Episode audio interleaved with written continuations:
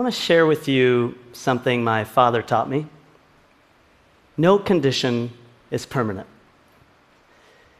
It's a lesson he shared with me again and again, and I learned it to be true the hard way. Here I am in my fourth grade class. This is my yearbook picture taken in my class in school in Monrovia, Liberia. My parents migrated from India to West Africa in the 1970s, and I had the privilege of growing up there. I was nine years old. I loved kicking around a soccer ball, and I was a total math and science geek. I was living the kind of life that really any child would dream of. But no condition is permanent. On Christmas Eve in 1989, civil war erupted in Liberia. The war started in the rural countryside, and within months, rebel armies had marched towards our hometown. My school shut down, and when the rebel armies captured the only international airport, people started panicking and fleeing. My mom came knocking one morning and said, Raj, pack your things, we have to go. We were rushed to the center of town, and there on a tarmac, we were split into two lines. I stood with my family in one line and we were stuffed into the cargo hatch of a rescue plane. And there on a bench, I was sitting with my heart racing. As I looked out the open hatch, I saw hundreds of Liberians in another line, children strapped to their backs. When they tried to jump in with us, I watched soldiers restrain them. They were not allowed to flee. We were the lucky ones. We lost what we had, but we were resettled in America and as immigrants, we benefited from the community of supporters that rallied around us. They took my family into their home, they mentored me, and they helped my dad start a clothing shop.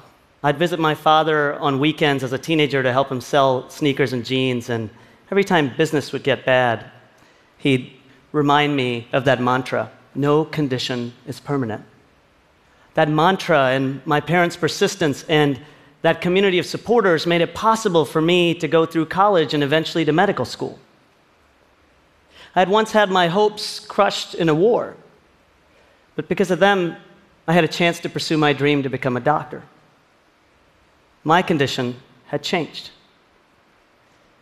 It had been 15 years since I escaped that airfield, but the memory of those two lines had not escaped my mind. I was a medical student in my mid 20s and I wanted to go back to see if I could serve the people we'd left behind.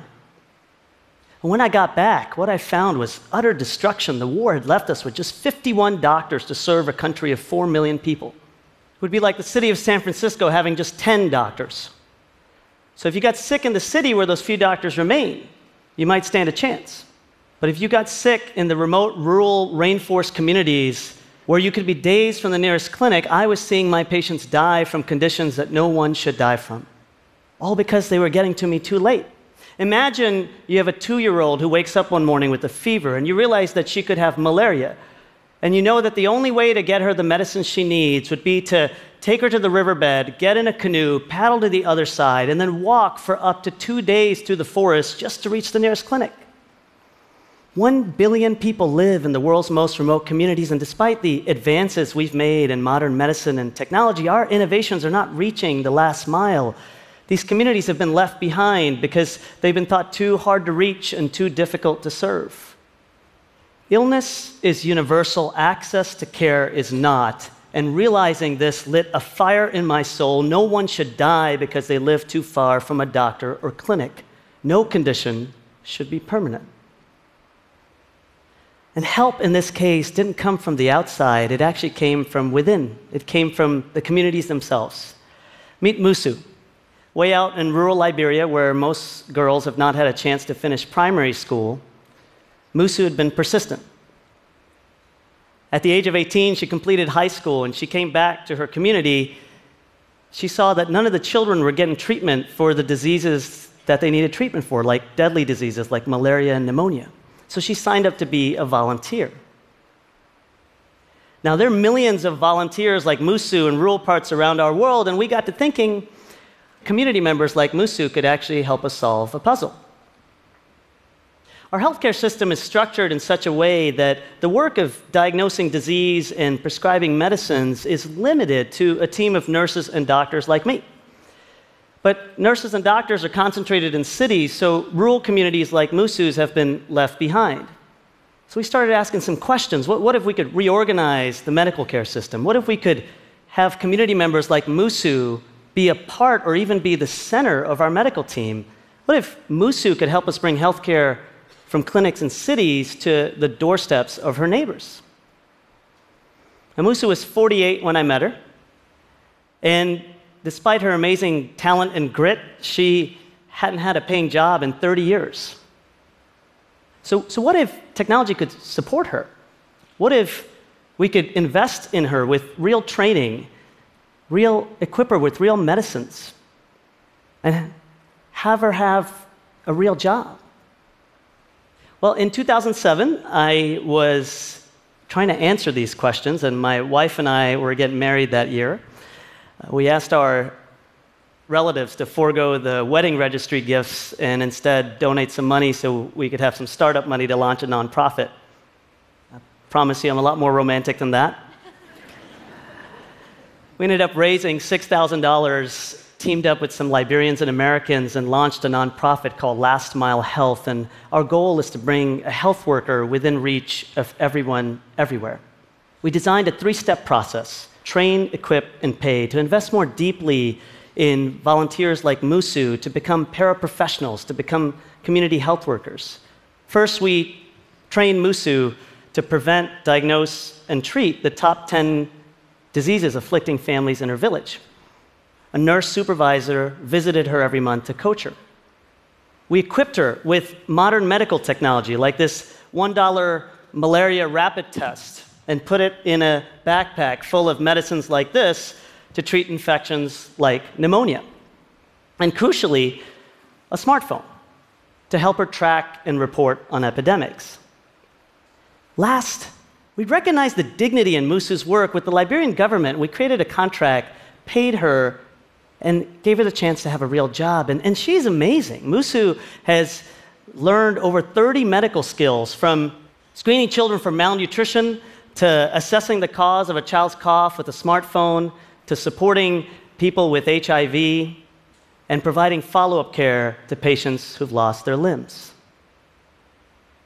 Working as part of our team, working as paraprofessionals, community health workers can help ensure that a lot of what your family doctor would do reaches the places that most family doctors could never go.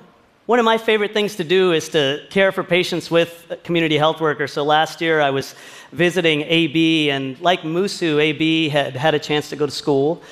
He was in middle school in the eighth grade when his parents died. He became an orphan and had to drop out.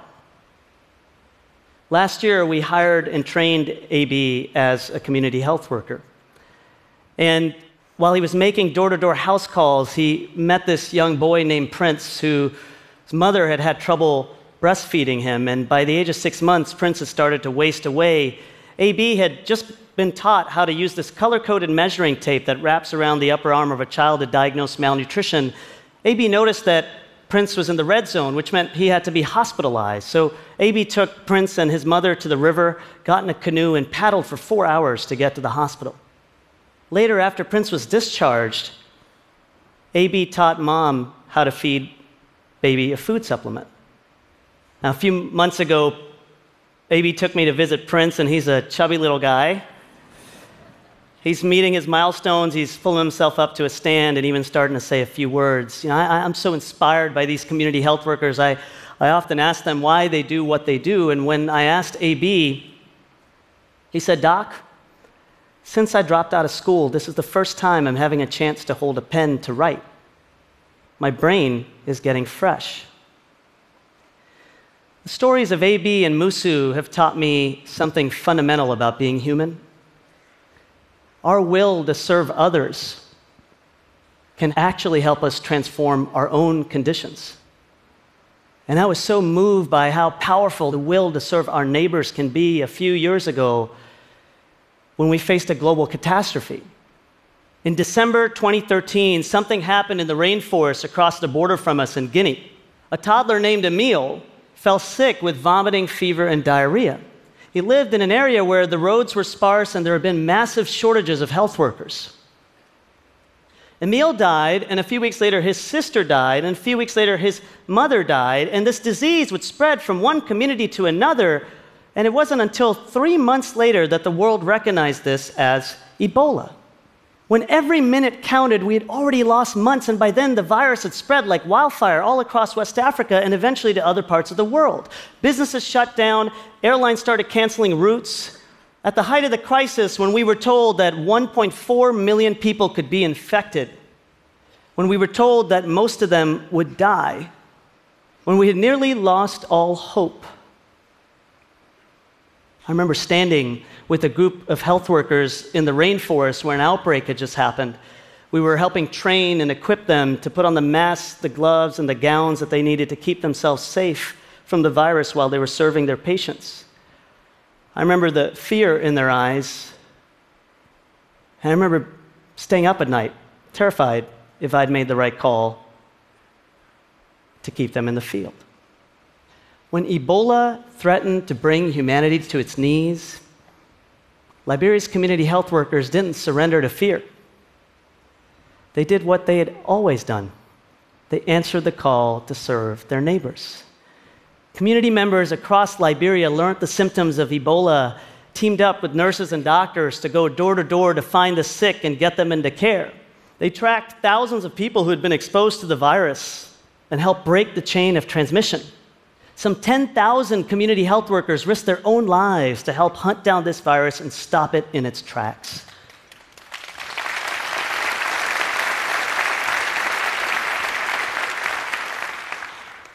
Today, Ebola's come under control in West Africa, and we've learned a few things. We've learned that blind spots in rural healthcare can lead to hotspots of disease, and that places all of us at greater risk we've learned that the most efficient emergency system is actually an everyday system, and that system has to reach all communities, including rural communities like Emil's. And most of all, we've learned from the courage of Liberia's community health workers that we as people are not defined by the conditions we face, no matter how hopeless they seem. We're defined by how we respond to them.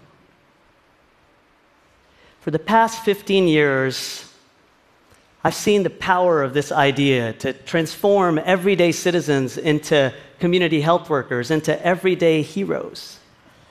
And I've seen it play out everywhere, from the forest communities of West Africa to the rural fishing villages of Alaska. It's true, these community health workers aren't doing neurosurgery, but they're making it possible to bring healthcare within reach of everyone everywhere. So now what?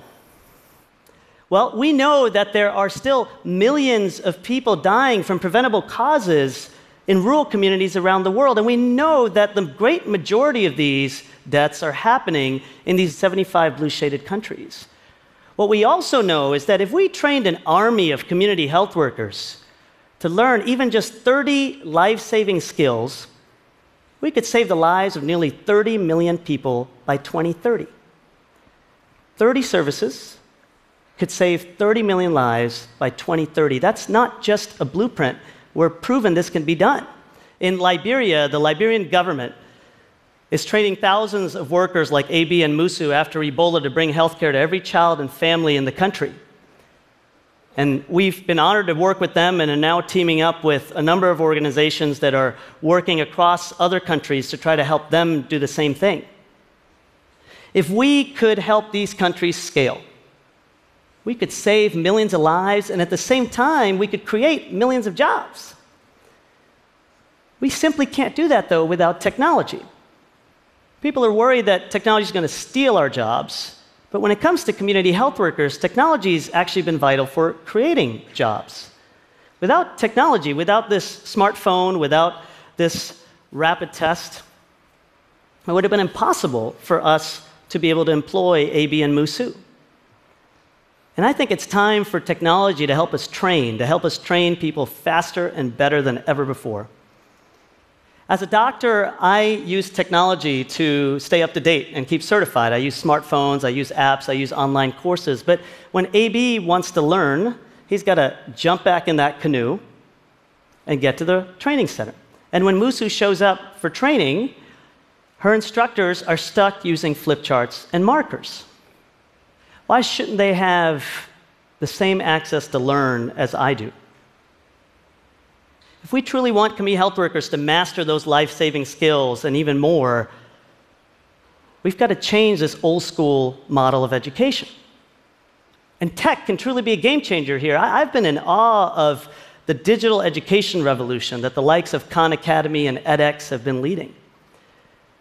And I've been thinking that it's time. It's time for a collision between the digital education revolution and the community health revolution. And so this brings me to my TED Prize wish. I wish, I wish that you would help us recruit the largest army of community health workers the world has ever known by creating the Community Health Academy, a global platform to train, connect, and empower. Thank you. Thank you. Here's the idea. So we'll create and curate the best in digital education resources. We will bring those to community health workers around the world, including AB and Musu. So they'll get video lessons on giving kids vaccines and have online courses on spotting the next outbreak. So they're not stuck using flip charts. We'll help these countries accredit these workers so that they're not stuck remaining an under recognized, undervalued group, but become a renowned, empowered profession just like nurses and doctors. And we'll create a network of companies and entrepreneurs who've created innovations that can save lives and help them connect to workers like Musu so she can help better serve her community. And we'll work tirelessly to persuade governments to make community health workers a cornerstone of their healthcare plans. We plan to test and prototype the Academy in Liberia and a few other partner countries, and then we plan to take it global, including to rural North America. With the power of this platform, we believe countries can be more persuaded that a healthcare revolution really is possible. My dream is that this academy will contribute to the training of hundreds of thousands of community members to help bring healthcare to their neighbors, the hundreds of millions of them that live in the world's most remote communities. From the forest communities of West Africa to the fishing villages of rural Alaska, from the hilltops of Appalachia to the mountains of Afghanistan. And if this vision is aligned with yours, head to communityhealthacademy.org and join this revolution. Let us know if you or your organization or someone you know could help us as we try to build this academy over the next year. You know, as I look out into this room, I realize that our journeys are not self made, they're shaped by others. And there have been so many here that have been part of this cause.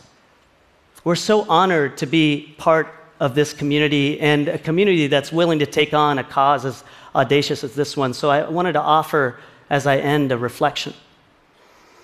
I think a lot more about what my father taught me. These days, I too have become a dad. I have two sons, and my wife and I just learned that she's pregnant with our third child. Thank you. Now, I was recently caring for a woman in Liberia who, like my wife, was in her third pregnancy, but unlike my wife, had had no prenatal care with her first two babies. She'd lived in an isolated community in the forest that had gone for 100 years without any health care. Until, until last year when a nurse trained her neighbors to become community health workers. So here I was seeing this patient who was in her second trimester, and I pulled out the ultrasound to check on the baby, and she started telling us stories about her first two kids, and had the ultrasound probe on her belly, and she just stopped mid sentence. She turned to me and she said, Doc, What's that sound? It was the first time she'd ever heard her baby's heartbeat. And her eyes lit up in the same way my wife's eyes and my own eyes lit up when we heard our baby's heartbeat.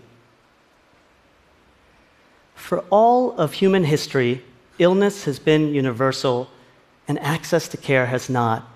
But as a wise man once told me, no condition is permanent. It's time. It's time for us to go as far as it takes to change this condition together. Thank you. Thank you.